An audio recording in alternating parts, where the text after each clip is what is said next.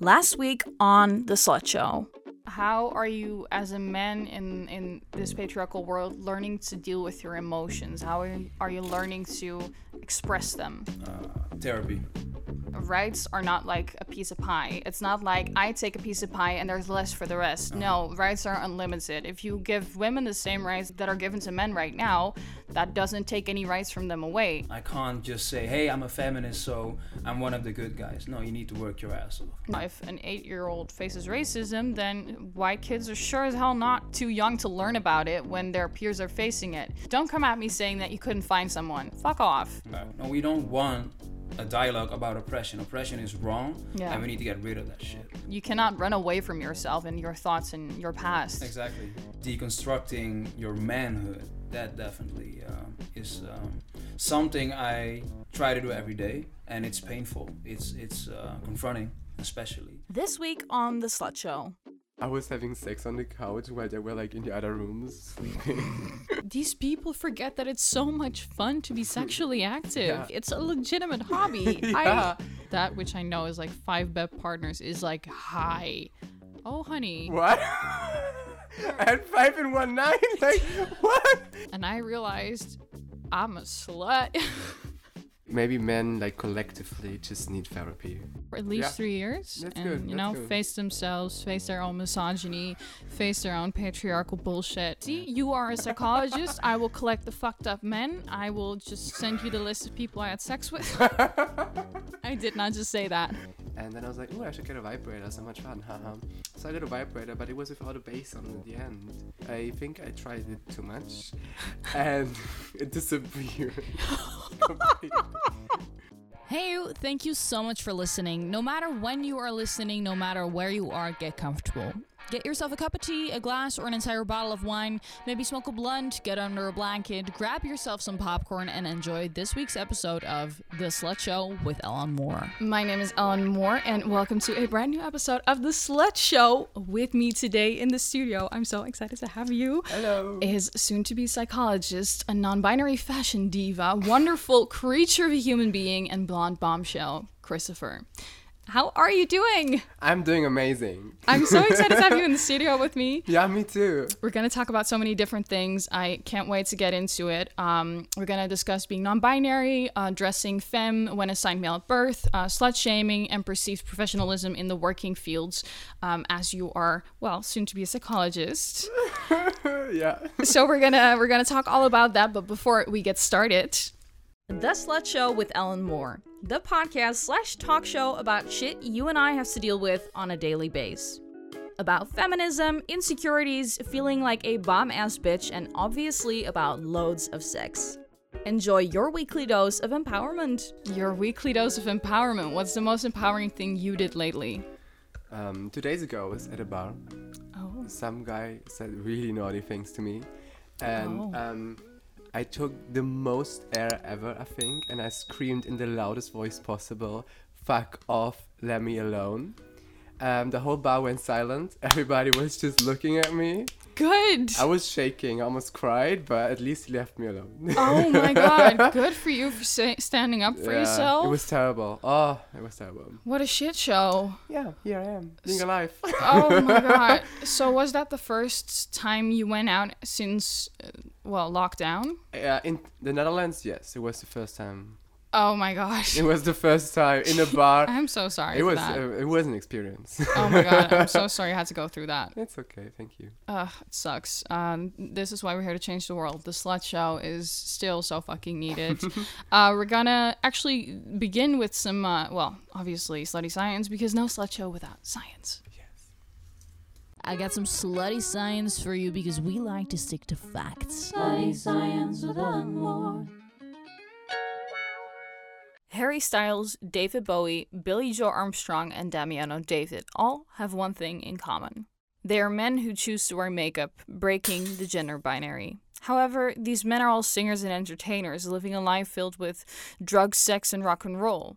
Assuming there is more room for gender benders in the entertainment industry could be a plausible theory, but the gap in scholarship that surrounds any and all things relating transgender people and the breaking of binary norms leaves us wondering One thing, however, we can state with absolute certainty men wearing makeup is not considered socially acceptable yet, especially in the working field. Professionalism, a noun describing the high standard that you expect from a person who is well trained in a particular job. When it comes to the professionalism of gay men, studies have shown that these men manipulate their performances of gender and sexuality, adapting the way they dress at work, their body gestures, and the way they interact with coworkers and managers. This adaptive behavior has been shown to be a result of a variety of factors, like feeling the need to appear more masculine or attempting to hide their homosexuality, all in order to adhere to the social rules founded by and in our hetero and cisnormative society. That same study illustrated how these men often fear diverging from the heteronormative expectations of the workplace, as, quote, they worry that by doing so, they will risk differential treatment from employers or coworkers. These men were concerned that they would be passed up for a promotion or even lose their jobs altogether. This suggests that the performances of masculinity and straightness are always valued more than performances of femininity or gayness. When we take a closer look at privilege, we can conclude that being cisgendered, white, skinny, male, or heterosexual brings you certain privileges. When you're skinny, doctors don't immediately point out that maybe you should lose weight. When you're white, the police treat you differently. When you're male, people take you more seriously when you're heterosexual, you don't have to come out because that is the norm. And when you identify as cis, you don't have to convince anyone that you really identify with the gender you were born with. The point I'm trying to make with all of this is that if skinny, white, cisgendered men feel pressured into having to behave different from the way they truly feel, then what must it be like for a fat, black, queer, non binary person assigned female at birth? How do we treat them do we ask them why they are the size they are? Do we doubt their gender identity? With what names do we address them? Do we use the right pronouns? This is a conversation that needs to be held, and therefore I am beyond grateful to be able to discuss it in depth with this non binary pearl of a human being, Christopher. I'm so happy to have you in the studio. I'm happy to be here. It's so good. I I this this piece of science i literally spent so many hours digging Mm-hmm. on the internet to find this science but then about non-binary people but it's not there Yeah, it's just not there yeah, yeah. That's very common in um, like all sorts of statistics. Mm-hmm. That there is none about the non-binary. Like I'm t- I'm studying psychology. I had five statistic courses in general. We even learn how to like look at variables and stuff. And at one point, that we were looking into masculinity, femininity, Mm-hmm. and um, they even t- said like, oh yeah, we only look into m- femininity and masculinity because that's the only thing there is. There is only two. That excuse me even though statistics literally show different, they were like, oh, but that's how it is. That's the way we look at it. Like it's so biased as well. Like the insane. gender bias is there. It's really big. holy shit but yeah, the it's really interesting topic you talk about professionality and yeah totally what is your personal experience with that Um, so far, I mean, I don't have a lot of professional experience. I'm still like s- studying. I'm Mhm. finished. All, I, I'm I am finishing my bachelor's. right I'm gonna start my master's soon. Um, but the thought pops up in my head all the time when I think about going into the work field. right Um, I had an interview once um, about that as well, being queer and professional and how people perceive me. right Um, finally, I do think it's non-related how professional I am if my gender or sexual identity is different from the normative kind of um, situation, right and also the way I am dressed. If it's feminine, it's still professional. Mhm. it's, it's so ridiculous to think that a certain piece of clothing which is literally a piece of fabric that changes how good you are at your job excuse me Yeah, literally.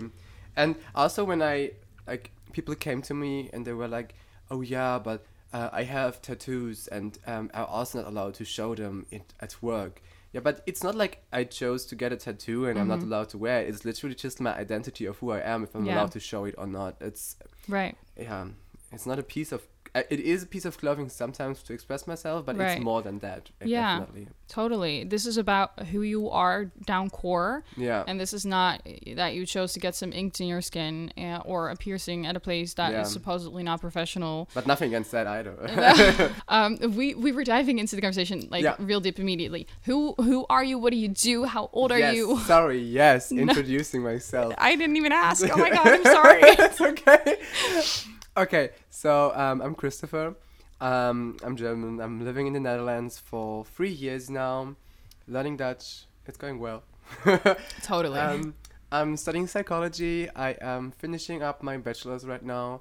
I'm gonna start studying my master in Rotterdam, which is gonna be clinical psychology. So awesome. Super interesting. yeah, super interesting. And um, yeah, I am non-binary. I'm queer bisexuality. I cannot really define it that well, to be honest. I mean, yeah, it's the it's the best label that is for me, I think. And yeah, um, that's it about me, I guess. A person who loves people in general. Definitely, Now clear very label. much so. Yeah, well, I in that sense I can definitely relate. I a friend of mine talked to me about this very recently, and she was like, "I just cannot imagine a world in which I'm not attracted to a certain gender. I'm just attracted to people, Mm, and like the mhm. world is so much fun. Like looking, just looking out the window. I live in the city center of Amsterdam. I can look out the window and be like, they're hot. yeah, yeah, I get that feeling. right. yeah, uh, I keep telling myself, I'm a slut. I'm a slut.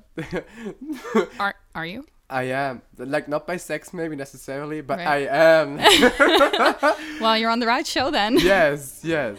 Sex therapy with Sarah. In the iconic book Ethical Slut, written by Dossie Easton and Janet Hardy, a slut is described as a person of any gender who celebrates sexuality according to the radical proposition that sex is nice and pleasure is good for you. That's good. When did you come out as um, pan bisexual? Um, I as, bisexual, I came out to my um, class back then. I was still a student in high school when I was 14. Oh wow, that's super young. It was very young, yeah. I Also went on my first um, gay pride then. It was very empowering. Yeah, I can imagine. To my mom, it wasn't really like a coming out. It was more like, oh yeah, by the way, this is it. And she was like, yeah, fine, cool. Like, it was Good. really chill. That's nice. To my dad, uh, I think last year, I was really afraid to tell him Oh wow. like difficult relationships. You know how it is. Yeah. Ah, I know. um, but it went fine. Luckily, it was it was pretty chill. Good. And um, there was only sexuality wise, but now recently I've also like told my mom about my gender identity, and Yeah. also like friends of the family. I told them about it, and that felt very empowering because they were also Good. very supportive about it. That's great. I'm so happy to hear. That is so important. Yeah. What do you feel like? What makes coming out easier? What made it easier for you? Well, to know like that I get unconditional love from my parent as it should be, and I don't have to like fulfill certain expectations, Yeah. and um, that the reaction was positive or at, at least supportive, and I know they want to understand and they want to be there. Right. Uh, of course, my dad was afraid when I came out, and because he doesn't want me to be on the streets and get beaten up for being who I am. Mm-hmm. But that comes from a very like loving and caring place. That's what I know, and it wasn't against who I am. Right. So, uh, yeah, I think just like being supportive is the most important thing. That is so so so important. I'm so happy that you have that. Yeah, luckily, I'm very Yeah. privileged. yeah, it's, it's very good. For those tuning in on YouTube, sorry we we had a, a little bit of technical difficulties, but we're here. we are here. How were you raised in regards to feminism? Was that something that you were taught about? Um, to be honest, not really at all. Mm. um, my parents don't really engage a lot in politics or in topics like that. Interesting. Um, I also think it's related to um, educational levels and um, how far they went, and they never went to university or something, mm-hmm. which isn't a problem, of course, for them. But also Right. they weren't really like faced with issues like that. I remember being in high school doing my abitur and like learning about it and going back home like trying to discuss things and Right. like all these other things that I never heard of before. Um, They're conversation starters. definitely, and also like big parts of discussions. Yeah, totally. big starts of discussions. Yeah, but um, I wish I, it would have been more, to be honest. But also now I was able to really make my own opinions and Mhm. yeah. Yeah, because obviously you didn't have anything imprinted in you yeah, from the get go. not not about that at least. Yeah. Right. And uh, how was it in regards to sexuality? Well, um, they were very much clear that they would accept everybody in sexuality. There were there was, but it was always like, oh yeah, we have this one gay friend from like ten years ago that we once met. we like gay people. He was cool. That's to prove that they like gay people. yeah, kind Right. of. Um, yeah, um, I mean, yeah, I knew about it, but still, I was afraid at some points. Like, how is it gonna go with their own child? Because my mom keeps telling me, "Oh, I want grandchildren. I want grandchildren." Uh, Right. It's it can be difficult Yeah, for me to get children. Maybe I don't know. I would love it, maybe, but I'm not trying to be like overly focused on it. hmm I mean, you're super young as well, so Literally. plenty of time, mom. so you have a very active uh, wish to become a parent then at some point. Um, not very active, but it's definitely something that I would like to do. Cool. Maybe also not in like the mm, conservative family ideas of Right. two parents and like nuclear family wise, but also like chosen family and Mm-hmm. Yeah. stuff like that. Yeah, definitely. totally. I feel like this generation is finally um, getting itself separated from the Yeah. standard of everything. That's standard of heteronormativity, cisnormativity, uh, what family is, Yeah, and maybe more importantly, what it isn't. yeah, very much so. How old were you when you first began experimenting in the bedroom with men or non-binary people or whoever? How how did your sexuality journey go? Um, at first I had a girlfriend. Okay. Um, for almost two years, one and a half, two years, something like that. Okay. Um, after that, I moved to the Netherlands. Hey you, we have a new trigger warning system. If you hear this sound, a potential trigger will follow. The first one will follow right after this interruption. If you want to see what triggers we are warning you for, check out the podcast description or check out the right top corner of the YouTube video to see the blinking warning lights with the potential trigger. Enjoy the rest of the episode. and I was very much like I need an experience. I need an experience. Yeah. Also because I was very like moving here. I was finally starting to be a bit more um, confident. I used to be very insecure about things. Also because I used to be very fat, kind of, and like being fat, I was always told like you need to lose weight, and obviously my Fuck diet culture. Literally, um, um, but then I was here, I was confident, I was single, and I downloaded Grindr, and the first guy that texted me, I was like, "This is my address, come over." um, it. it was very freeing to like just do it because I was always like kind of almost scary in my head. I was like, Right. "Oh, "How's it gonna happen?" But then I just did it, and it was like a bandit being ripped off, and it was also very bad sex. Uh, What made it bad sex? Oh, um, spilling the tea. Um, Yes. Well, during sex, he told me that he is married to a woman, and he wanted me to call him daddy. And um, he was a lot older than me. I mean, I was 18. He was like 50 plus. And uh, yeah, I also found out because he sent me a friend request on Facebook afterwards. The audacity, the audacity. And I saw that he has a son my age. When I saw it, I was like, "You wanna, you want me to call you papi, daddy, and you have a son my age?" It's just kind of weird. Like this was Oh, very weird vibes. Very weird vibes. Um, So this is this might be a very weird question, but where is he from? he's Dutch. From where? Because I know a friend of mine who has exactly a story like this. So I'm gonna die if it's the same guy. What? I'll bleep it. Where is he from? No. No, Okay. No. No. Different person. I think he was working at or something like that. Okay. But bleep it up. Yes, I will. I will. I will. No worries. Oh God. Shit. Oh. So. he texted me a couple of times after that as well, also on Grindr, and I kept blocking him. He kept getting new profiles, and I mean, at one point I moved to a new house, and then he texted me, I know where you live, and he sent me my old address. I was really creeped out at first because I was like, I know where you live, I want, I can come by. But then he was like, he know my new address. Oh, God. Jesus Christ. yeah, yeah, men. Oh my gosh, men indeed. Men. Jesus Lord. So, uh, when was your first good sex experience with a man? Good sex. I would say like maybe mm, one and a half, two years ago when I got kind of close to somebody also emotionally and Right. yeah, there was there was a lot better. I can Im- I can imagine. What made the difference for you? The emotional connection? Yeah, definitely. I also f- I feel like I'm much more like sexually aroused when I have an emotional connection to somebody. Mhm. If I don't, I mean I can do it somehow, but it's never gonna be as enjoyable as that. Yeah. I think there's the majority of people would agree with you on that yeah, one. Yeah. probably. Yeah. How do you see um, your beginning in the career in the professional working field? How do you envision it? Because you you said a little earlier Mm. that you're kind of you know Well, I do think um, it would be best for me to be very open and just go into the place already like being myself and not like trying to like be very passing cis het or something mhm, going into a place and then only like later like trying to be myself mhm. Because if I go there and they see who I am from the beginning on and they still take me I don't have to be afraid to just Yeah. go again as who I am This is a very good tip for other people. yeah, I also got a tip like very recently because because I, I I think so much about it. I keep talking with with people, and there's Yeah. like a lot of people have made similar experiences, and they were like, I just go to the interview, and I'm like, I'm the queerest bitch I can be.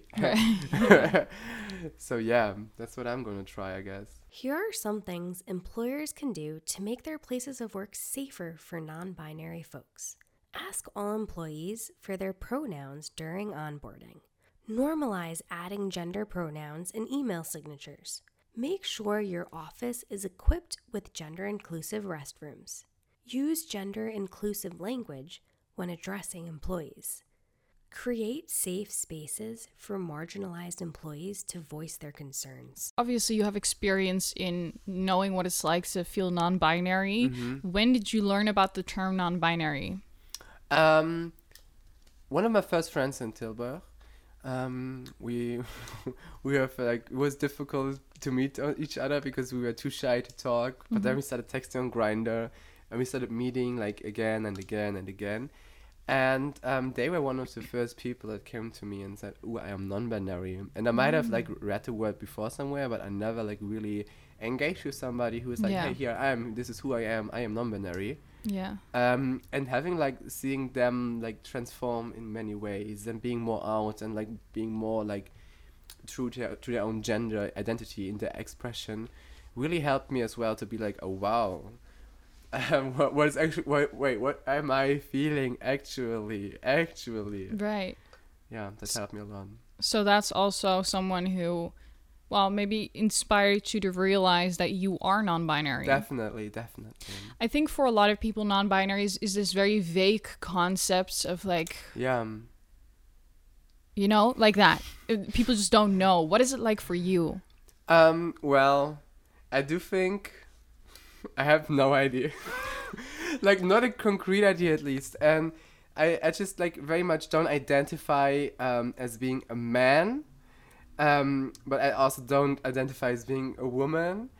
And um, other than that, I have met people that said, "Oh yeah, I feel like both sometimes, sometimes more like this and that. It changes. Sometimes people said, "Oh, I'm neither." Like I've met so many different experiences of people, and for me, it's very much like doing my own um, expression as well, based on who I am, without having to like conform to any expectations about Right. who I am as my identity and my gender and stuff. And yeah, that's what it is for me. But it's really difficult to put into words because not even like abstract ideas. It's difficult. Like, can I keep my mustache and be non-binary? I'm gonna be more um, male passing, obviously, if I have a mustache. If I remove it, I can be more androgynous, maybe. And do I have to change my name? Can I keep it because I like my name?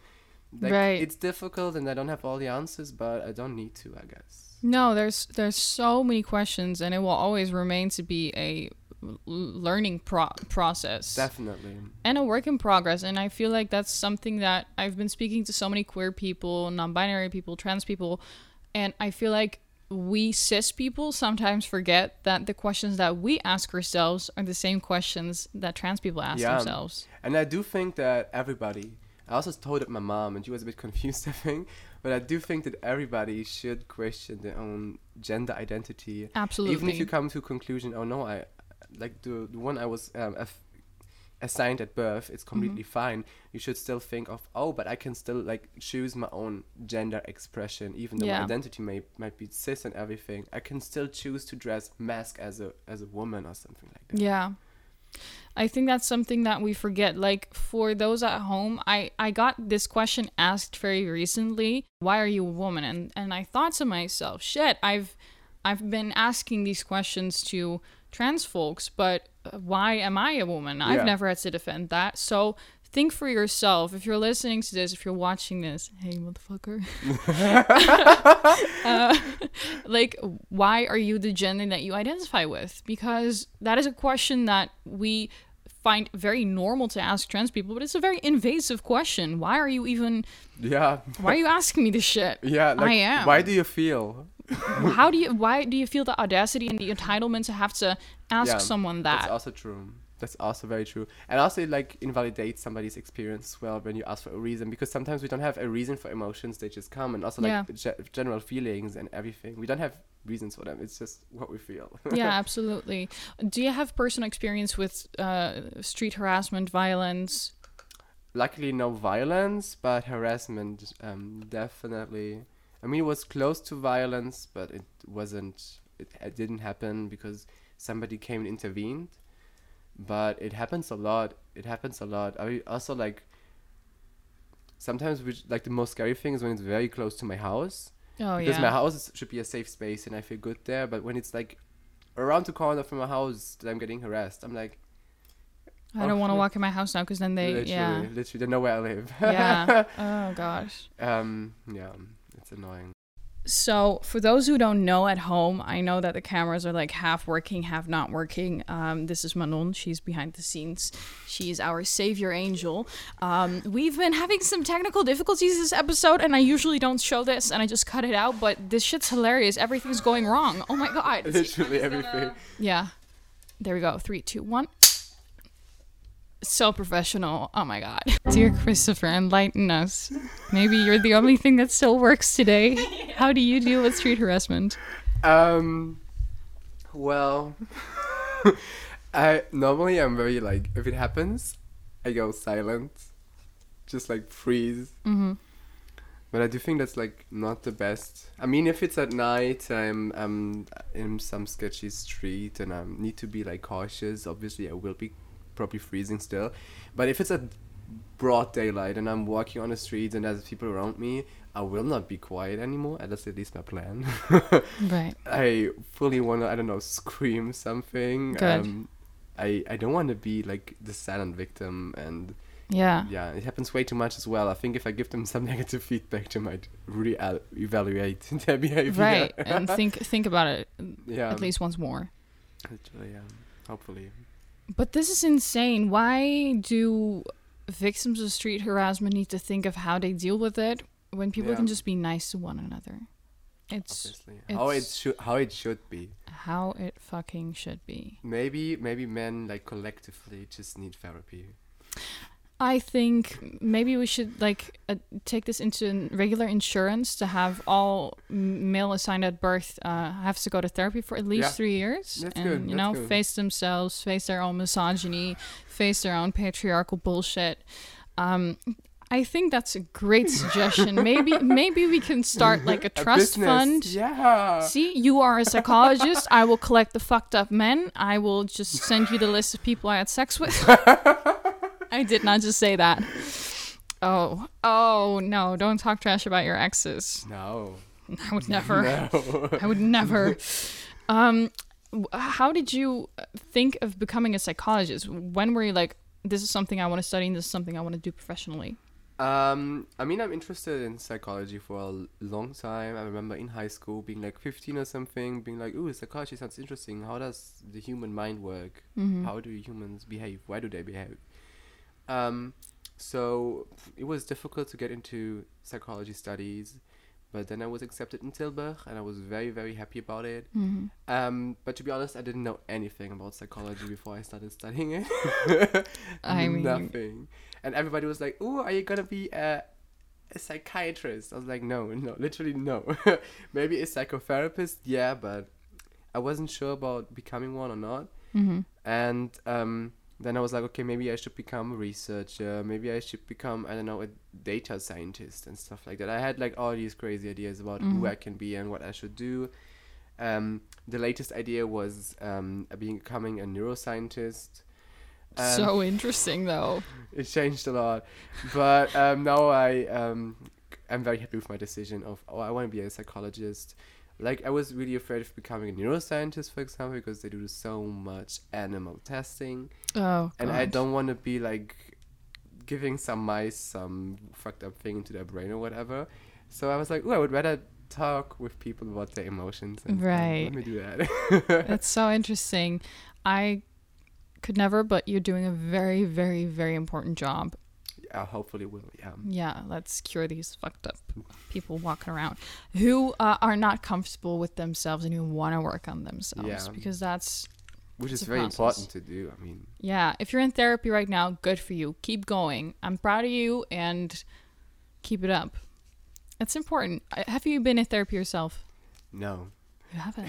That's interesting. Um, I've, I've mentioned that I was fat Mhm. and um, I had a lot of headaches too, and like a lot of like physical symptoms, and also like some psychological ones like depression and stuff. Mhm. Um, and I first went to the GP, and he was like, "Oh, hmm, let's just like do a blood test and see Mhm. how much your blood levels are." And then they found out that my uh, thyroid is Mhm. not working properly, and I actually need to take hormones. And um, oh. Because of that my everything just got easier. Like i was able to move more easily. I was able to get out of the bed more easily. I was able to get happier Of and not just be like depressed the whole time. Yeah. that's also one of the main reasons why i um, um lost weight for example. Um because Right. every time i tried and like starving myself for days it didn't work. Uh, it, don't recommend. Don't No, do that. Don't, don't. do that. Don't do that. Um and my depression like depressive symptoms Mhm. it's not depression because it's like based from on an organic disorder so it's depressive symptoms they got like very much just a lot better from it Right, because you mean- can go places. exactly i just had more energy to do things basically Good for you. That's great. thank you That's really good. I've been in therapy myself for seven years, so uh, done the work, put in the hours. okay Recently finished it. Very happy with that. Oh, so uh, yeah, but um, for those who are like, uh, there, do it. yeah definitely it. definitely Do it. You got. You, you won't regret it. yeah I only got better because going to the doctor and actually talking about it Exactly. Yeah, opening that shit up, and there's still so much taboo and stigma around it. But I think it's important for a seven-year uh, working chick and a soon-to-be psychologist to also say that because it's important. Um, we're gonna be taking a real quick break, but um, we will be back in a second to continue our conversation. But first, can I get some backing vocals? Slut Show Sex Position Twister, your weekly dose of bedroom inspiration. Mm. Ding Dong Doorbell, a lovely addition to your repertoire of passionate lovemaking while your titties touch. Riding Rumi, fun for introducing toys into the bedroom or into the bathtub. The Bloony Baby, good for getting your knees blue like Smurfs and your coochie eaten out. Such interesting positions. What's your favorite sex position? I think missionary. I'm not too. Oh, I'm not. I'm not creative. Oh my god. I'm sorry. No, it's yeah. I get it though. I get it. Are you a top or a bottom? Um, Or does it depend? I think I'm worse. I think I. Yeah, I like bottoming a lot. I haven't topped in a very long time. I would like to do it again. Um, yeah, but I just mostly say verse, kind of. Also, when it comes to like being dom or sub, which isn't Mhm. necessarily the same, I also think very much switch. Sometimes I really like to be dom. Sometimes I don't want to be. it's e- effort. It's a lot of Oh, effort. It is. Jesus, let me starfish for a second. Oh my god. Are you a starfish in the bedroom?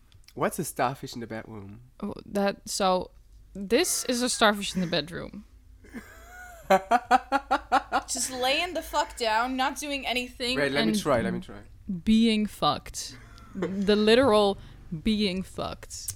Um, You are like we say in Dutch het leidend voorwerp. How do how do I translate this correctly? Like the the the object being Oh. done. Quite literally. uh, I'm not normally no. Okay, good for you and your bed partners. we just say you're active in the bedroom. How how do you? How Well, you? Yeah, it's been some time since I've been active in the bedroom. I, it kind of just happened that like months and months went by. I keep telling myself I'm a slut, but I'm like, oh wait, when did I actually had sex? But I'm a slut. It doesn't matter. I recently had a period where I didn't have sex for more than six months, and I. mm-hmm, mm-hmm. So hey, if the host of the slut show can do it, I I mean, I can do it. Yes. I can do it. Well, yeah. Um, I'm, I, I, I really, I'm ha- very, very, very happy with having sex with myself. Just like masturbation, good. I love it. So important. I have a really like I know what feels good. I know best what feels good on myself. Of course. obviously. So I'm very like pleased sexually. I would say. Good. So if I if it happens, I wouldn't be opposed maybe, but Right. it's not that I need to fulfill like a desire. No, of course.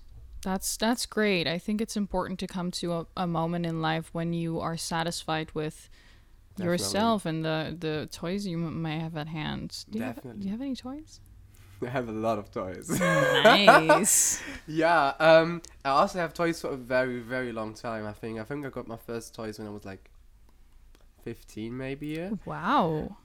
My mom recently told me that one time she was like cleaning up my room, like bed sheets or whatever, and I was probably still 15 then, and she like opened a drawer and saw my dildo, and just like, okay, and she closed it, and she never said a single word. Like, thank you so much, mom, for respecting my privacy. Wow, yes.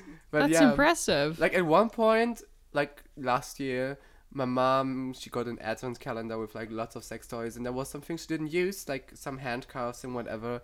And she was like, "Christopher, do you want them?" and so now I have like this big collection of handcuffs and everything. Um, Love it. It's so much fun, honestly. That's so good. The majority of vulva owners do not orgasm from penetration alone and require clitoral stimulation. Using clitoral stimulating toys during any type of sexual activity can significantly increase sexual satisfaction. In other words, sex toys are your friend, never your competitor.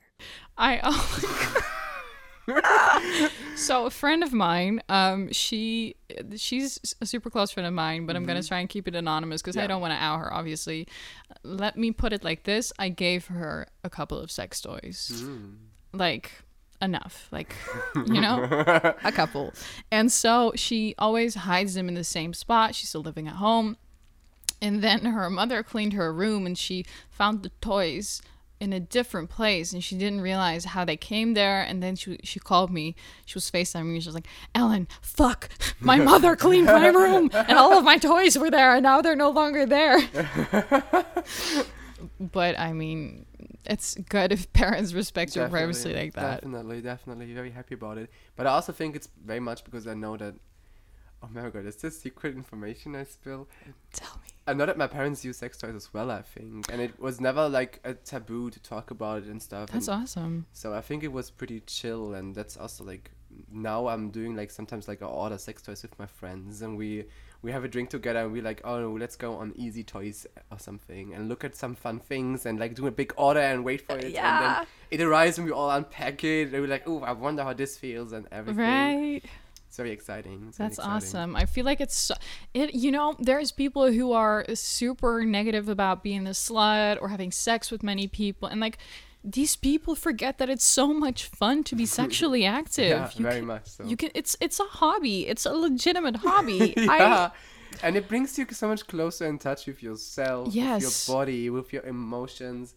You have you have the want, like the desire to do it. So why shouldn't you just freely like experience it? It is a form of self love, truly, very and so. it's a form of meditation up to a certain degree. you you get closer to yourself. And also exercise. yes, totally. Depending on how C Darish you are. but that just might be me. What's the sluttiest thing you would say you've ever done? Um, the sluttiest thing. One time I was. This is gonna be anonymous. One time I was drinking with some friends, and um, I actually got new sex toys back then. So I was like, "Oh, I got new sex toys. When to look at them?" So we all went to my room, having a drink or two, and I like showed them all of them, and that's when I got the handcuffs actually. Oh. And I was, my friend was like, "Ooh, how do they work? how do they work? Can you show me? How would you use them in your bed?" So um, we tied we, we tied them down, and we were five people, and it just like slowly happened and started, and in the end we had an orgy. Nice. oh my god. It was amazing. But okay, so uh, like give me some more context. What what genitals were in the in the room and Um, it was it was two people with penises and two people with uh, a pussy. Awesome. Awesome. That is awesome. Ah, so these are your friends. Are they still your friends? They're still my friends. That's good. You can just do that. Yeah, it was difficult at some points. I think afterwards. Was it awkward? it wasn't it wasn't completely awkward, but I think for most of us it happened, and we were like, okay, this was a one-time thing, and it's good. Yeah. But then other people were like, is it gonna happen again? Is it gonna happen again? so it was a bit like, yeah, we had to make clear it's not gonna happen again. I think. right that is complicated that's so complicated about having sex with friends um where where is the line of being friends where where does sex begin where Emotions arise from that as well, which is also difficult sometimes. yeah totally do you have negative experiences in that regard Well, I do know that like two of them kind of developed. At least one of the people, person, one person actually developed feelings for the other oh. after that happened. okay So it was difficult. It was difficult, especially because it wasn't reciprocal. i yeah, you work through that all more or less more or less. Okay, maybe less. would you do it again Definitely, yeah it was a lot of fun. it was a lot of fun. what is a sexual fantasy of yours that you that you're like I cannot go into my grave before I've done this. Oh, um, I do think um, outdoors, outdoor sex, public kind of situation in nature, something is very interesting, and I kind of want to do that. And A little bit of exhibitionism. yeah, not even like being an exhibitionist and being caught, but just being in nature and like experiencing nature as like some sort of like connection as well. Mother Earth. Yeah, more like that actually. Yeah. I love that. Out- outdoor sex is great. I r- highly recommend it. what's the what's the weirdest place you've ever had sex? the weirdest place. Um, I we I had an Airbnb with some friends, and uh, I was having sex on the couch while they were like in the other rooms sleeping. um, and one person actually came in and like kept looking at us. Oh my god. That's called voyeurism. yeah, I mean it was actually kind of nice. Okay. This might be the first time I'm saying this. if you are listening, I'm sorry. But I mean, that's. Would you say you have a kink? Do you have a kink a kink. or fetish? I think not one specific one. Like this, like not this. That's like you not, can give me a list. That I- works too. Okay, wait. Let me. So, um, some smells are really important, yes. and like I like really like sweat sometimes if it's the right person, obviously. oh. And um, Pheromones. pheromones, armpits can be very nice. Feet can be nice. Um, other kinks. Um, what I really like to do one time kind of situation going on is like having sex and making somebody kind of watch and like kind of like a cuck, you know, like Mm-hmm. it was really cool. Um, yeah, being yeah multiple things. There's probably more than I just can't think of. Right. I, I'm like to ex- experiment sometimes. yeah, that's good. I I've been looking into um actually that was the first episode of the season, so check it out if you haven't seen it. It's linked in some corner of the screen. I never know which side to point. It's somewhere around here. If you're watching, if you're listening, episode one of season four. Um, we discussed um like the statistics in the average age of um, first kisses, first sex, and I like m- amount of bed partners over like a lifetime, and I realized I'm a slut. Above average. Holy shit, the average is so low. Really? You have no idea. That which I know is like five bed partners is like high. Oh, honey. What? and five in one night? Like what? what? I know. Five in a lifetime. How's that high? Well, my Well- mom. I think my mom had two Yeah. in her lifetime. Wow. Yeah, I'm telling a lot about my mom. I've had times that amount. I'm cutting that out.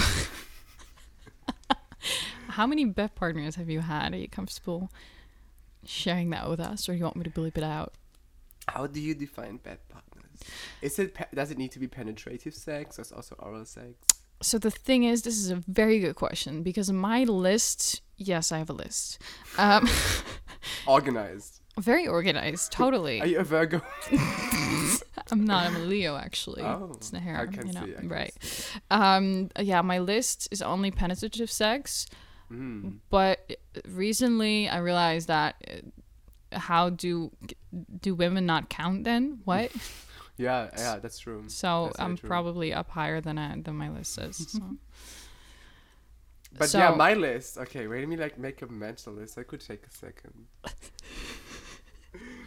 Like roughly, I would say about. I don't know. I, I stopped. I should make a list as well. Do so. It's fun to Um, look back at. Maybe like 15 or something. Like 10, 10, yeah. 10, Okay. 15, I guess. Oh. Oh.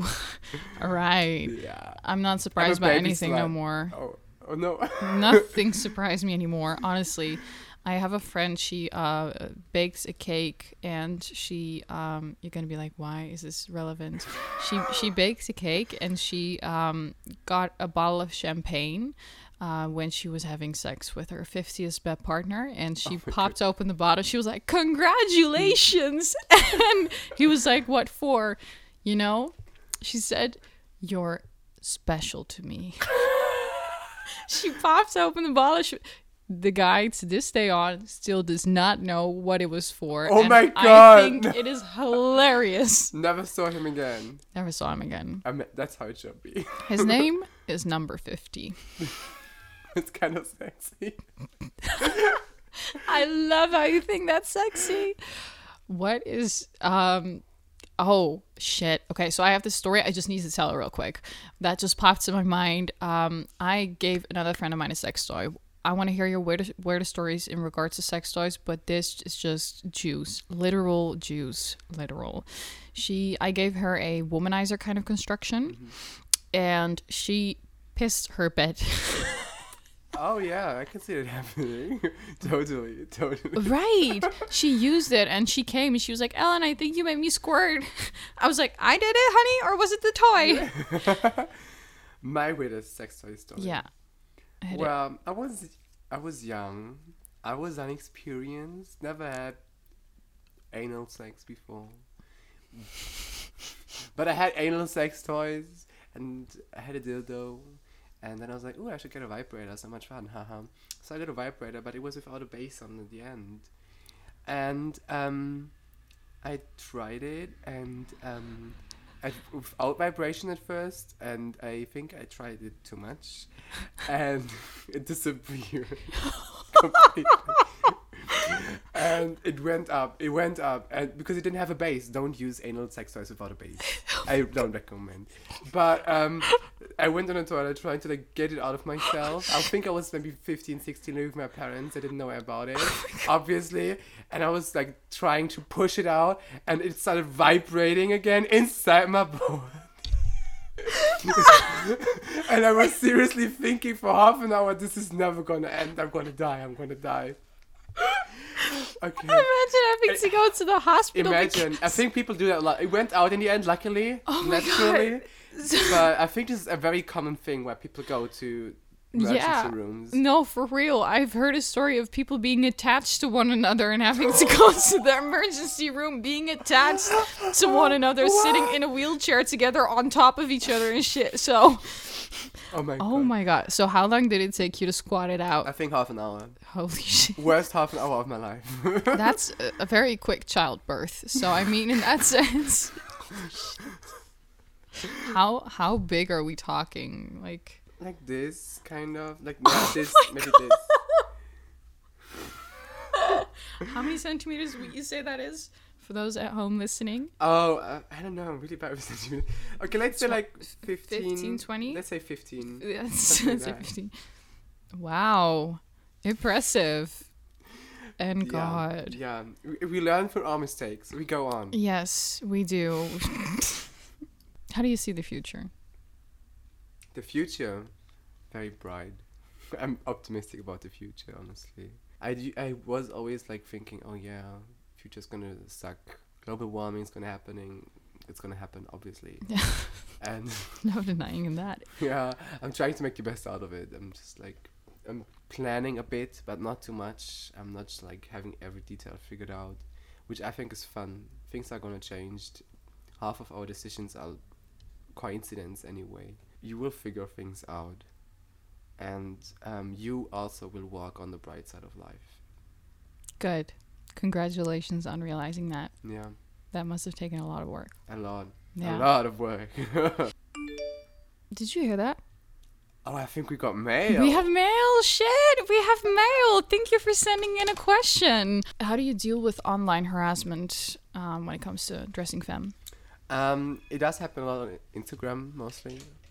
Um, when it does happen, um, really like I'm making it public. I see hate comments or whatever. I repost them on my story. I'm saying, look at this, look at this shit, look at this shit. I'm making like a laugh about it, a joke. I'm not taking it serious. Right.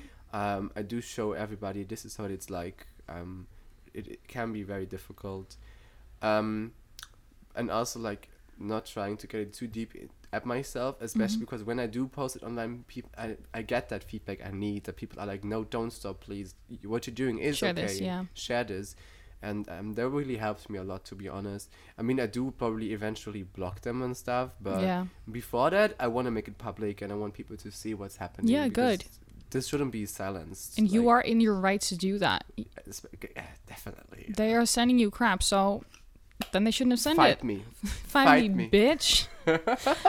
On that note, um, yeah, stand up for yourself. It's so important to stand up for yourself. I feel like that's also a process of learning and growing as you grow into the person you Yeah. are. And thank you so much for sharing all this about yourself. Um, we had a, a ridiculous amount of technical difficulties, but it's it's been I'm special. Woo, it's been a ride. Thank you so much for being here. Thank you at home so much for tuning in for this week's episode of The Slut Show. Next week, I will be back, same place, same time, and then you will see this. We made a bet about how many bet partners I could get in 28 days. Yes, and we were excited. And like, I, I dead ass, there were people who thought I could make it to 20. Yeah, I wish I could sit here and say that I completely love myself and I adore my body, but my body's my biggest insecurity. We didn't steal a car. We drove a car. We didn't ask if we could borrow it. That's Um, stealing. and I love getting older. right. Oh my gosh, I never I never would have thought, but it's so empowering too to get to know yourself better. It was just to be able to say that I had sex while driving a car. I always thought it was my issue. I even remember telling my ex-boyfriend like, "Don't worry about me, you know, don't worry about if I come or not. It's just my problem." But it's not a problem. It's just that I was very insecure with someone who would not give me a safe feeling. Where does that passion come from? It stems from pain. My weight gain after my anorexia was extremely healthy and so necessary. If you want to read the information from Slutty Science, again, head over to my website, theslutshow.org. Yes, orgasm. Theslutshow.org, where you are now also able to get your hands on my five piece postcard collection dedicated to destroying the patriarchy and empowering you you, and you. if you'd like to support the Slut Show in another way, you can head over to my Patreon page where you can buy me a coffee, which is only 4 euros a month. And by doing so, you support both me and the crew sitting behind the camera greatly. Um, please follow me on Instagram at the Slut Show with Ellen Moore. Follow you on Instagram. What is your Slut Show handle? Your Slut Show handle? What's your Instagram handle? Um, it's at Ivum. Very difficult to pronounce. I'll, I'll put it in the description box of the YouTube video.